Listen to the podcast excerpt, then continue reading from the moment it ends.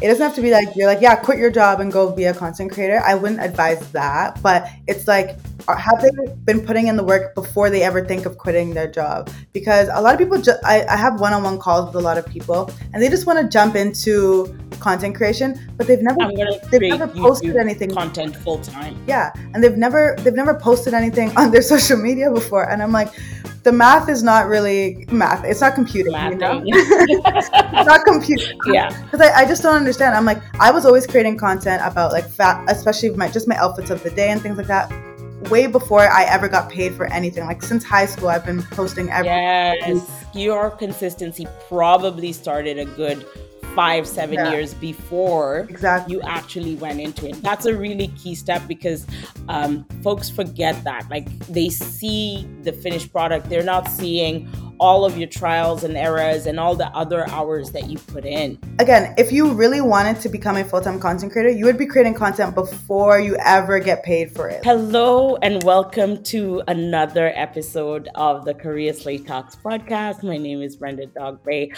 also known as the Career Slay Mama, and I'm really excited today to chat with um, Reni the Resource.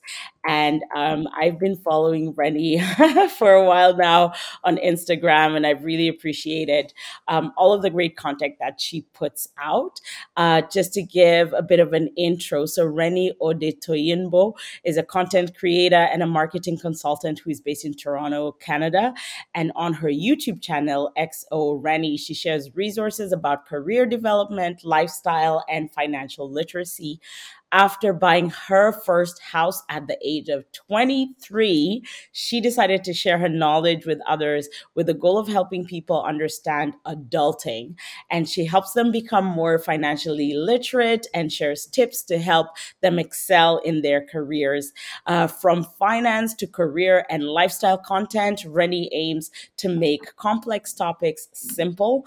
And Reni is also part of YouTube Black Class of 2022, which is an accelerator program run by YouTube, by Google to build her channel. So I'm super excited to talk to you today, and I'm really glad that you were. Um, available. So why don't we start by just hearing a little bit more about yourself? I mean, owning a house by 23, you know, in this market. Um, so I just like to, why don't you share with us a, a bit of your personal Yeah, journey? so thank you for having me, Brenda. I appreciate it. So, hi, everybody. My name is Reni. People call me Reni the Resource or XO Reni, either one you can call me. And I have a YouTube channel, as Brenda said. I am currently a full time content creator. So, I make content for a living. I basically talk on the internet for a living, and I speak about personal finance. Career development and my lifestyle, and a lot of travel as well, too, because I've been to 35 countries and I share my that's that's what I like to spend my money on. So I like to share that as well. Um, yeah, that's a little bit about me. Nice. So you born and raised in Toronto, and then what was the catalyst for you in terms of your financial literacy and your journey? So I was not born and raised here. I was was raised here. I was born in England. So I was born in London, England. And then when I was four years old, my parents moved here to Canada and I've been living here ever since. And yeah, I have, I've lived out, I've lived in Thailand for five months, but the major, everything else has been here in uh, Mississauga, actually, uh, right outside of Toronto. And how I got into financial literacy is my parents were also very intentional about financial literacy. So my my dad started learning about financial literacy when he moved to England and, from Nigeria, and he realized that he didn't understand money basically uh, from in the from the lens of like you know it's very different in, back home versus in a Western country. So he was on a mission to learn how to um, understand money. And then when he and my mom had me, they were like, okay, we're going to teach them the same thing so that they don't have to go through all the struggles that we went through. And when I was four years old, for example, I remember them helping open my bank account um, and like saying that every time that you get money, you have to put it into this account, a little, some of it into this account. So again, financial literacy is kind of like embedded into my growing up journey. And then Upbringing. yeah, exactly. And then when I was 18, they taught me about credit cards and like make sure that when you go to university, you know how to use your credit card correctly because it's not free money, things like that. Also, when I turned 18, they got me to start investing in the stock market. And that's how I actually purchased my first house. So I started investing in the stock market when I was 18. And five years later, by the 20, time I was 23, it was large enough that I could put it towards a down payment. And that's exactly what I did. That's amazing. That's so amazing. So, was that self taught, like in terms of investing in the stock market? Did your parents kind of coach you through that process? Did you discover for yourself, or is it a bit of a mix of all of the above? Yeah, it's a mix of them. So, I'd say the start at the start, it was very heavy on my parents teaching me about it, uh, especially my dad. He's the one who every two weeks when I would get paid, he'd be like, "Okay, what are you buying this week? What stock are you buying?" You know, and he was he was like my accountability partner for the first few years. But then, when he, I think when he saw that I was comfortable with um, doing it and I was actually investing every two weeks without with or without his um, prompting, then he was like, "Okay." Go on your own. And that's when I really started to learn about investing. And I started to read a lot of books. I started to listen to finance podcasts.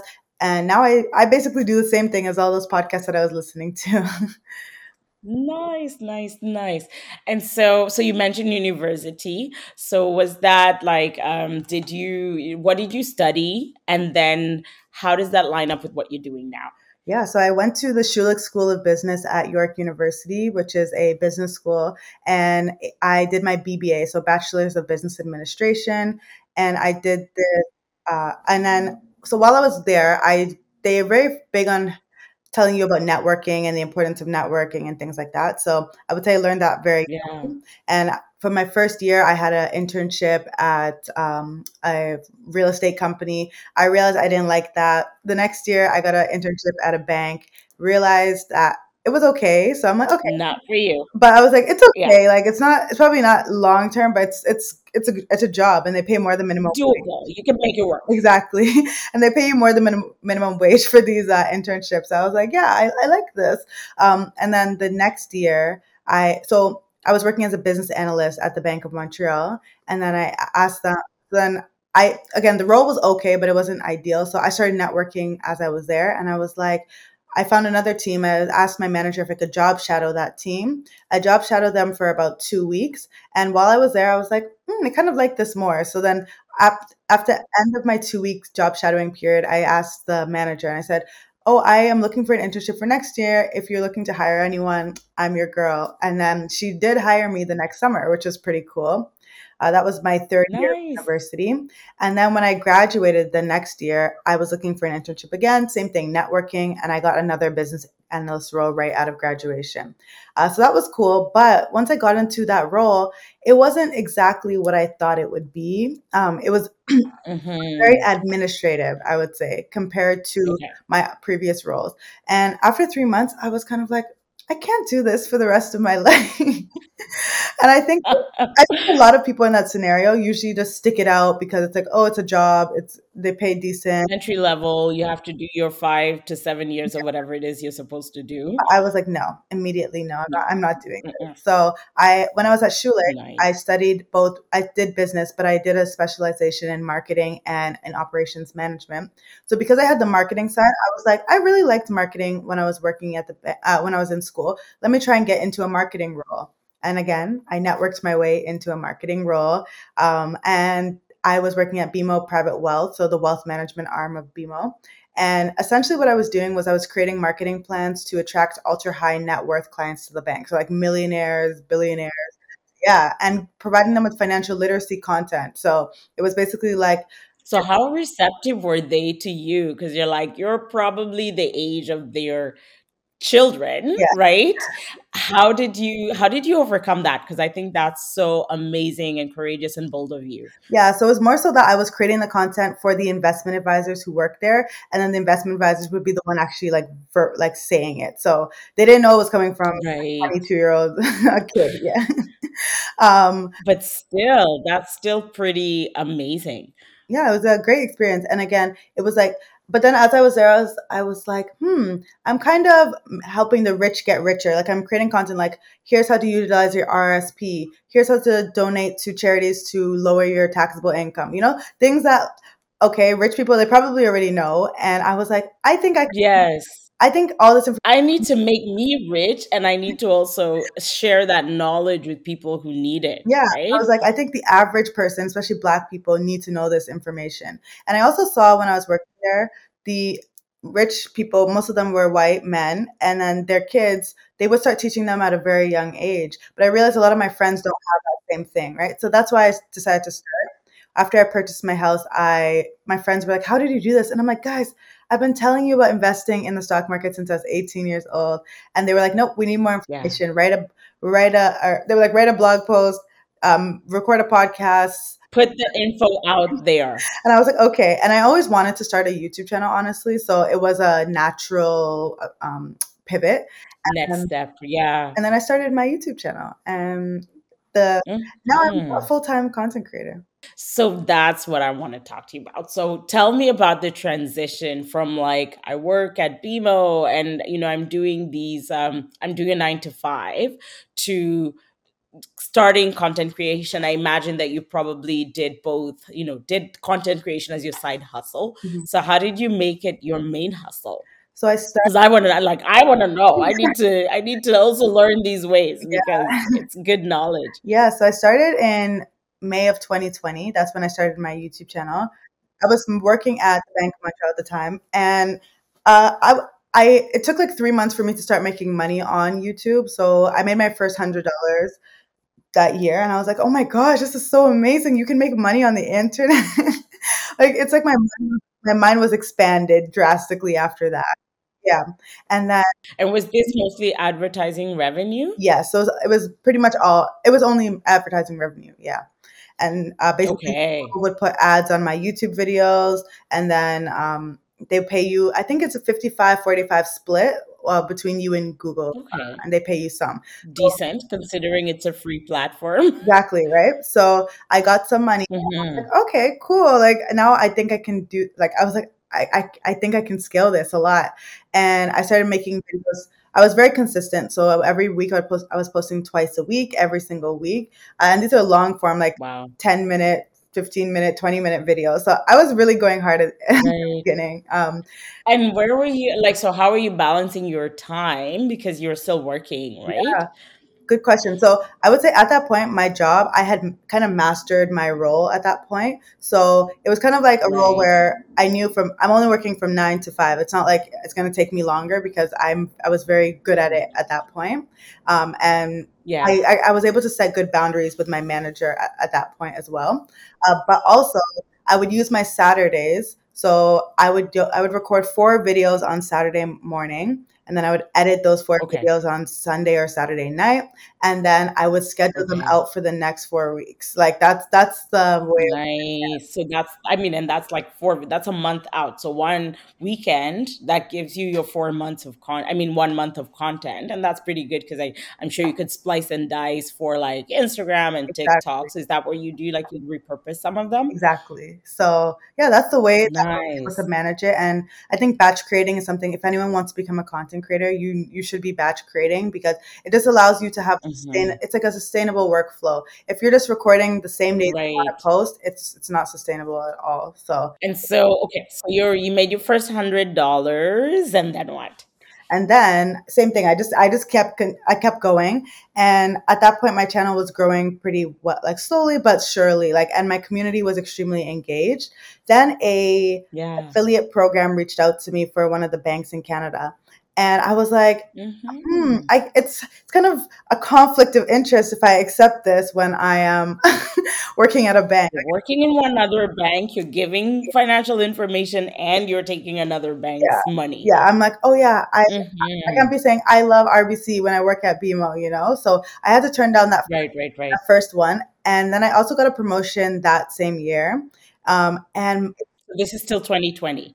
Uh, 2020 when was that? When did I quit? Yeah, 2020. It was the end of 2020. I got a promotion. Okay. That job mm-hmm. was very hectic, I will say. So I went from like being able to. It's no longer my nine to five, and then I have my weekends and evenings to myself. Yeah, it was a nine to nine at that point. Um, and two of my coworkers went on leave like like a month after I started. So it was very hard. I was basically doing my work plus balancing their work and I'm like I don't even understand what I'm doing yet. I just got here. so yeah. yeah, it was a bit hard to manage and again, I got that and then I got another affiliate program um, and it's an online only bank and I was like, okay, I'm going to I just was like I'm going to take it regardless. Um, and then I started getting paid for it and it was pretty good income. Like in June of 2021, I made three thousand dollars on YouTube from like the affiliate income from one brand, and then and then from the AdSense on my videos. And I was like, oh my gosh! I was like, mm-hmm. I can mm-hmm. do this. Like, I, so at that point, that was when my mind was made up that I think I can quit my full time job. Although three thousand dollars a month mm-hmm. is not enough to support me each month, and and you have a mortgage yeah. at this point in time, yeah, uh, three thousand dollars isn't actually enough to support me, but but I I'm pretty sure that like I can scale this if I actually had time to dedicate to this. Because at that point I was right, and do this full time. Yeah, I wasn't I couldn't be as consistent because I was so tired. Like on Saturdays I didn't even want to record. Like I was I was so tired. So right. I was like, okay, something yeah. has to give. Either I I was gonna leave the job regardless, uh, and maybe just find another nine to five. But I was like, right. let me just bet on myself and and take a bet on myself. The yeah. best bet you could ever take. Yes, and I did that. Nice. October first, twenty twenty one was my first my last day at my corporate job. And I went oh, full force. And were you scared? well, I wasn't scared because I was like, if it doesn't, if it fails, I can just get another job. That was my logic. um, and I love it. You know, I'm from like so I'm like adulting, adulting, like mortgage, three kids. Yeah. So so the the the thought of you know I, I think there's something really amazing about uh, ha- being in that season where you could really bet on yourself and you could also you know like you said if it doesn't work out you'll get a job and um, it takes that courage which which I think is just amazing. Thank you. Yeah, it was a it was a it was a good decision. But yeah, I always recognize the privilege that I had to like not have I don't have children, so that would definitely change the uh, dynamic. Yeah, for sure. The equation, but it's a good season, and I I think maybe even segueing into, um, I think there's a lot of pressure on young people to know exactly what you're going to do in life and and you know figure it all out in your 20s never mind that you know i always hear gary vee saying this that your 20s to your 30s that's your experimentation time mm-hmm. because you've got the luxury of time people are living longer this undue pressure to to find this job and figure out your purpose whereas that's the season to kind of try things out. What have you learned? I think one of the things i really love about the content that you share is your transparency. A lot of people like oh i'll be a full-time content creator blah blah blah but they're not showing you the receipts of exactly what you're doing and how you're doing it. And i think that it's both transparent but it also it it really shows that I'm not just faking it till I make it. Like this is what I'm doing. So, um, what advice do you have for folks who are thinking about content creation as a as a source of income and then both from the parent perspective in terms of you know the parents of kids younger and older who are like i want to create content full time and they're like no get a real job yeah and bo- also for that that young person who's and even not just young person I, I don't think it needs to be you don't need to be young to to work in in the content creation space. And so for that person who wants to take the leap on their self they're still like i don't know. Yeah um so for the parents i would tell them that su- support your children in what you want to do, especially if you see that they're passionate about it. So it doesn't have to be like you're like, yeah, quit your job and go be a content creator. I wouldn't advise that, but it's like, uh, have they been putting in the work before they ever think of quitting their job? Because a lot of people, ju- I, I have one-on-one calls with a lot of people, and they just want to jump into content creation, but they've never they've never posted YouTube anything content full time. Yeah, and they've never they've never posted anything on their social media before, and I'm like, the math is not really math. It's not computing. You know? not computing. Yeah. Because I, I just don't understand. I'm like, I was always creating content about like fat, especially my just my outfits of the day and things like that. Way before I ever got paid for anything. Like since high school, I've been posting every yes. my different outfits. So I'm like, your consistent. So your consistency, your consistency probably started a good five, seven Yeah. years before Exactly. you actually went into it. That's a really key step because um, folks forget that. Like they see the finished product, they're not seeing all of your trials and errors and all the other hours that you put in. Yeah, and I feel like they a lot of people again, if you really wanted to become a full-time content creator, you would be creating content before you ever get paid for it. Like it's it's not a it's not a normal type of job where you get an internship and then this it's like it's you're freelancing essentially and you have to start creating a portfolio before any brand will ever want to work with you. So I would say if parents can Mm. see that this that their child is dedicated, they're putting in the work, they're actually consistent way before they get paid, then that would be something to be like, okay, I encourage you, let's, you know, support that. My dad, when I Let's step this up and let's exactly when when I quit, my dad said, "What did he say?" He said, "Okay, uh, give here's a year. Go and do it for a year. If it doesn't work, then go and get another job." And I was like, "Okay, cool." Like, which is fair yeah, and it was very it was motivating for me because I'm like, okay, I have a year to just you know work hard. to And prove dad that I could actually do this. And I'm sure he'd be proud, and I'm sure he is. yeah. And in my first year, I think it was one hundred twenty thousand dollars that I make, and he was like, "Okay, you're good. You know, keep going, keep going." So, yeah, Okay, so, so break down this math yeah, for us, please. yeah. 120K. So that's October 2021 to 2022. hmm You need to spill this tea Yeah. because we need to know. Yeah, so that was like January 2022 to December 2020. Uh, uh yeah, December Okay. 2022. I what I think I have a full YouTube video giving the exact numbers of what of what I made, but essentially it's like working with brands. So I have a lot of sponsorships and brand deals, and um, they will pay to Mhm. advertise on my platform because I have built like a very engaged community where all my comments are always popping. You know, if I promote something, I recently just partnered with Aeroplan, and my comments were going like they were full, uh, hundreds of comments, right? So Amazing. um, Yeah. brands like to tap into reaching Black people. My following is mostly Black women, so you know they they're tapping into that, and I love it for me.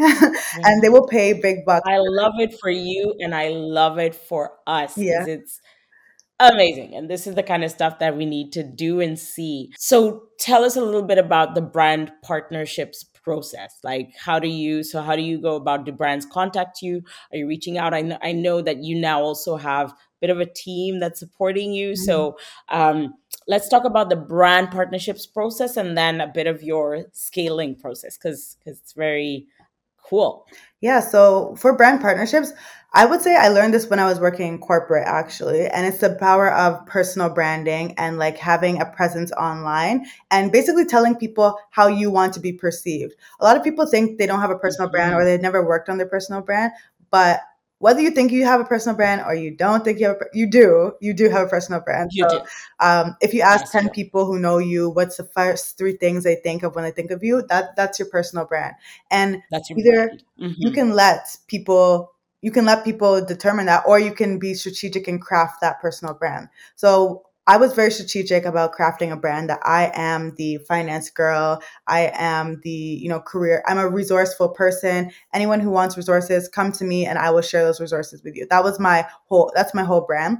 And brands like TD Bank, like Wealthsimple, Simply Financial, all these brands come to me because it's like she's clearly she's marked herself out as the finance girl. Who else are we gonna go to who who focuses on finance, So right? we're gonna go to her so Yeah. she can get to them because they're coming to her. Exactly. So that's how I've been able to hmm get brand deals. Basically, like positioning myself strategically and allowing brands to see how they can fit in into my content.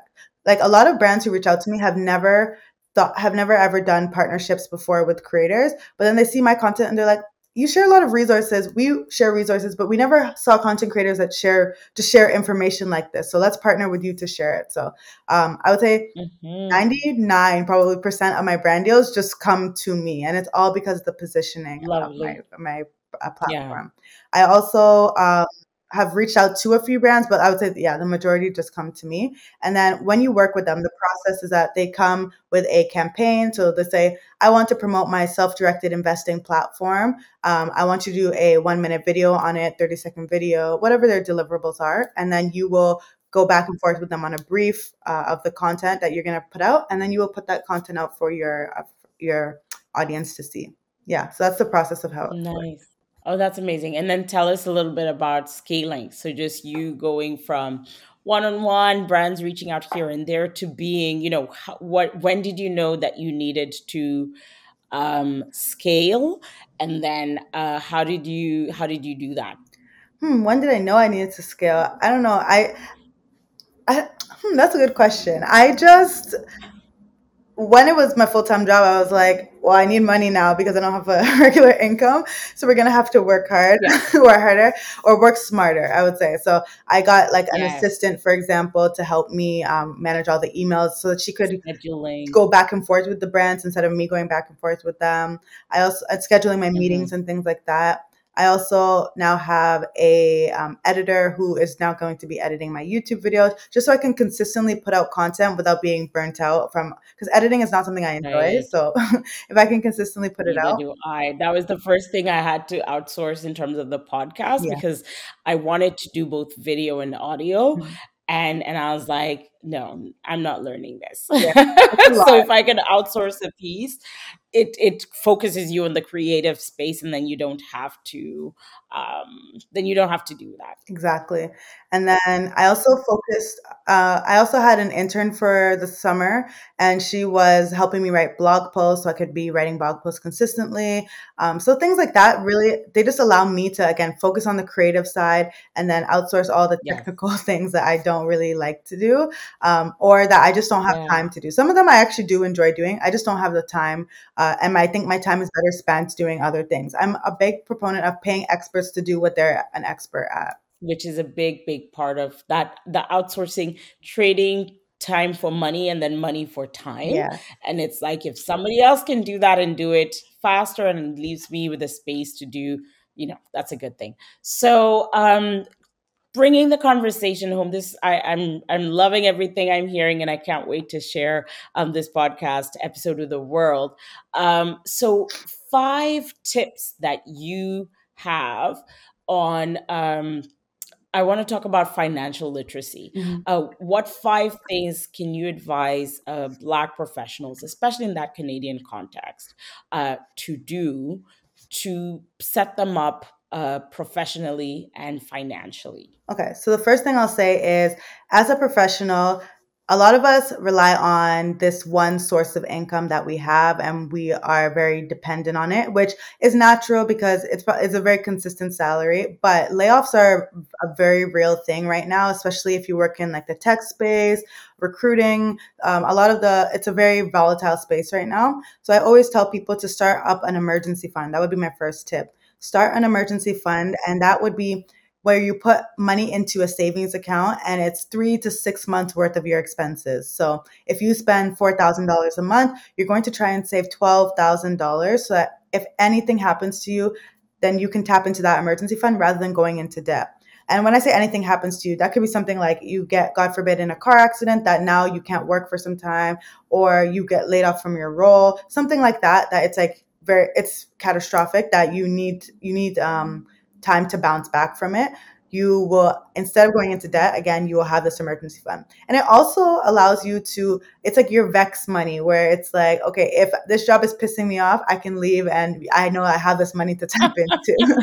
I love that. Your vex money. Like I'm done with you guys. Yeah. I'm gonna I have enough to at least sort myself out while I get to my next job or whatever. Yeah, exactly. So that would be the first tip that I have. You always want to start up that emergency fund. And again, you don't have to start, it doesn't have to be like, I need $12,000 immediately to put in there. It can be that you are putting in um, $100 from every paycheck until you're just building up that, that fund. The second thing that I will talk about is that you should start investing in the stock markets uh, because your sal yeah okay you should start investing in the stock market because inflation is inflation and it's taking away our money uh, and ideally like your money is basically losing value second by second so Every ideally day. you want to just go go to Costco, go to Walmart. exactly The things are shrinking and they're doubling in yeah price and it's just the math is not mathing. Exactly. so ideally, we want to make sure that we are making the money that we make at our corporate job, we're making it work for us by putting putting it somewhere where it will work for us. So you put it in the stock Mm-hmm. market, for example, and it can grow. But I think a lot of people are scared by this concept. So an easy way to do that would Yeah. be to tap into your employer's registered matching programs. So if your employer has an RRSP program, which is the Registered Retirement Savings Plan, if they have that program, you can tap into that program and what it is is you put in say $500 they will match fi- uh, 250 or 500 whatever the plan is and i think that's a great way to actually Right. start investing because it's coming right out of your paycheck you can't spend it and it, they are experts who are investing it on your behalf so that would be the second thing that i would say the third thing i would say is negotiate your salary uh, that's a Yes. literacy tip that i always tell everybody please negotiate your salary uh, whenever you go into a new Mhm. job it's a must. They uh, typically people come at you like the recruiters coming at you expecting you to negotiate right? So if you don't negotiate then you're put you're leaving money You on the table. Yeah so i have lots of Yeah. videos on this on my And and like, can should anybody and everybody negotiate? Because I think sometimes folks feel like, okay, if it's a unionized job, can I really negotiate? You know? Yeah, I've heard that you can negotiate between the pay scale within a union. So uh, if there's like a job grade, then you can say like you can negotiate within the scale. Bump me up, put me somewhere. Yeah, no, Exactly. that's fair. So Number four. yeah, next one would be that you should job hop. I am a big proponent of job Yes, I say this all the time, and I'm so glad to hear you say that. Yeah, I'm a huge proponent of job hopping. I think that staying in a role for or in the same company for men, or even actually let's say the same role for four, five, six, seven years is a way to just not make any money long term. Yeah, um, And lock yourself in and not be seen as more. exactly. Um, and if you'll even see, there could be a new role on your team that comes up for the exact same thing you're doing, and they'll offer that person way more than they're paying you, right? Uh, so I would always, I left every single year. I got a new job when I was working, and my salary was able to ex- go up significantly, even though it was within the same company. So I would say consider job hopping. It, people think it leaves a bad rep, but honestly, in 2023, I If you think do it right, I think, and if you do it strategically, right? Like Mhm. we're not saying go mess up your reputation and then try to find another job because Yeah. that won't speak well of you. Yeah. But I think even within, I like that you said within the same company, um, and even like in that career strategy, right? Within the same, if you don't want to change organizations, then just within the same company, move around and move up Yeah. because you'll find again every move um, can be leveraged. And I think staying in the same job will hurt you more than it will help you. Yeah, it definitely hurts you. I would, and even another tip, I guess, would be to negotiate your um, like raises every year because even if you are going to stay in the same job, say you don't want to, you can still ask for raises every single year, and that's what I did. Whenever I was there for more than a year, I asked for I asked for a raise, right? Um, and not just a cost And 90% living. of the time you get it. Yeah, and again, you you miss hundred percent of the shots that you do not take, so you might as well ask. Uh, If they say no, okay, but at least at least ask. hmm I love that. You miss 100% of the shots that you don't take. Final tip.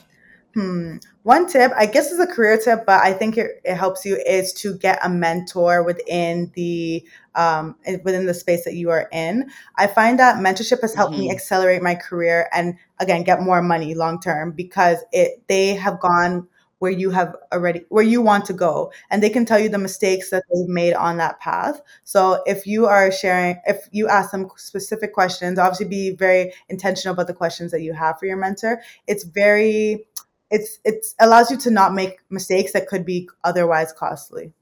Yeah. Oh no, that's very true. And and again, you all through, you know, at the beginning of the podcast, you talked a lot about you networked and then you networked and then you networked, right? So networking is is it goes hand in hand with that mentorship is that you're leveraging your mentor to help you network and then you're leveraging your network to get to, you know, new mentors and new opportunities and whatnot. Exactly. this has been a really really really great conversation.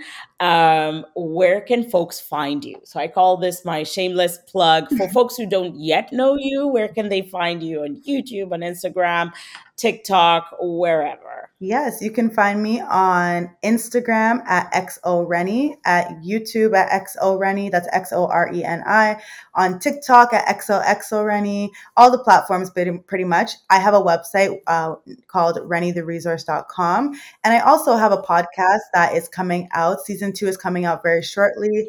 My podcast is called Don't Go Broke Trying and it helps you to not yes. go broke trying to live your best life. So I actually have an episode called Don't Go Broke Trying to Job Hop because there are right ways and wrong ways to do it. I also have Don't Go Broke Trying to Build Your Career, and I'm bringing on two recruiters on my podcast. So, yeah, season two is coming out soon. You can find it on all platforms like Spotify, Stitcher, Apple Podcasts, all of them. So, um, yeah, and if you go on my page, XOReni, you'll get links to all of these things as well. Wonderful, wonderful. Well, thank you so, so, so much. This is great. I'm so like every time I, I come on your page, I'm I love the the the professionalism of your content, your consistency, and and I like being seen in terms of as a black Canadian seeing someone sharing links and it's not amazon.com yeah. it's amazon.ca right? Like yeah. those little things. So so keep doing you and keep keep shining uh rooting for you and and just know that you're really trailblazing and that's something that all of us I think as Canadians and as black women benefit from. So so yeah. thanks again and let's keep slaying together. Yes. Thank you for having me. I appreciate it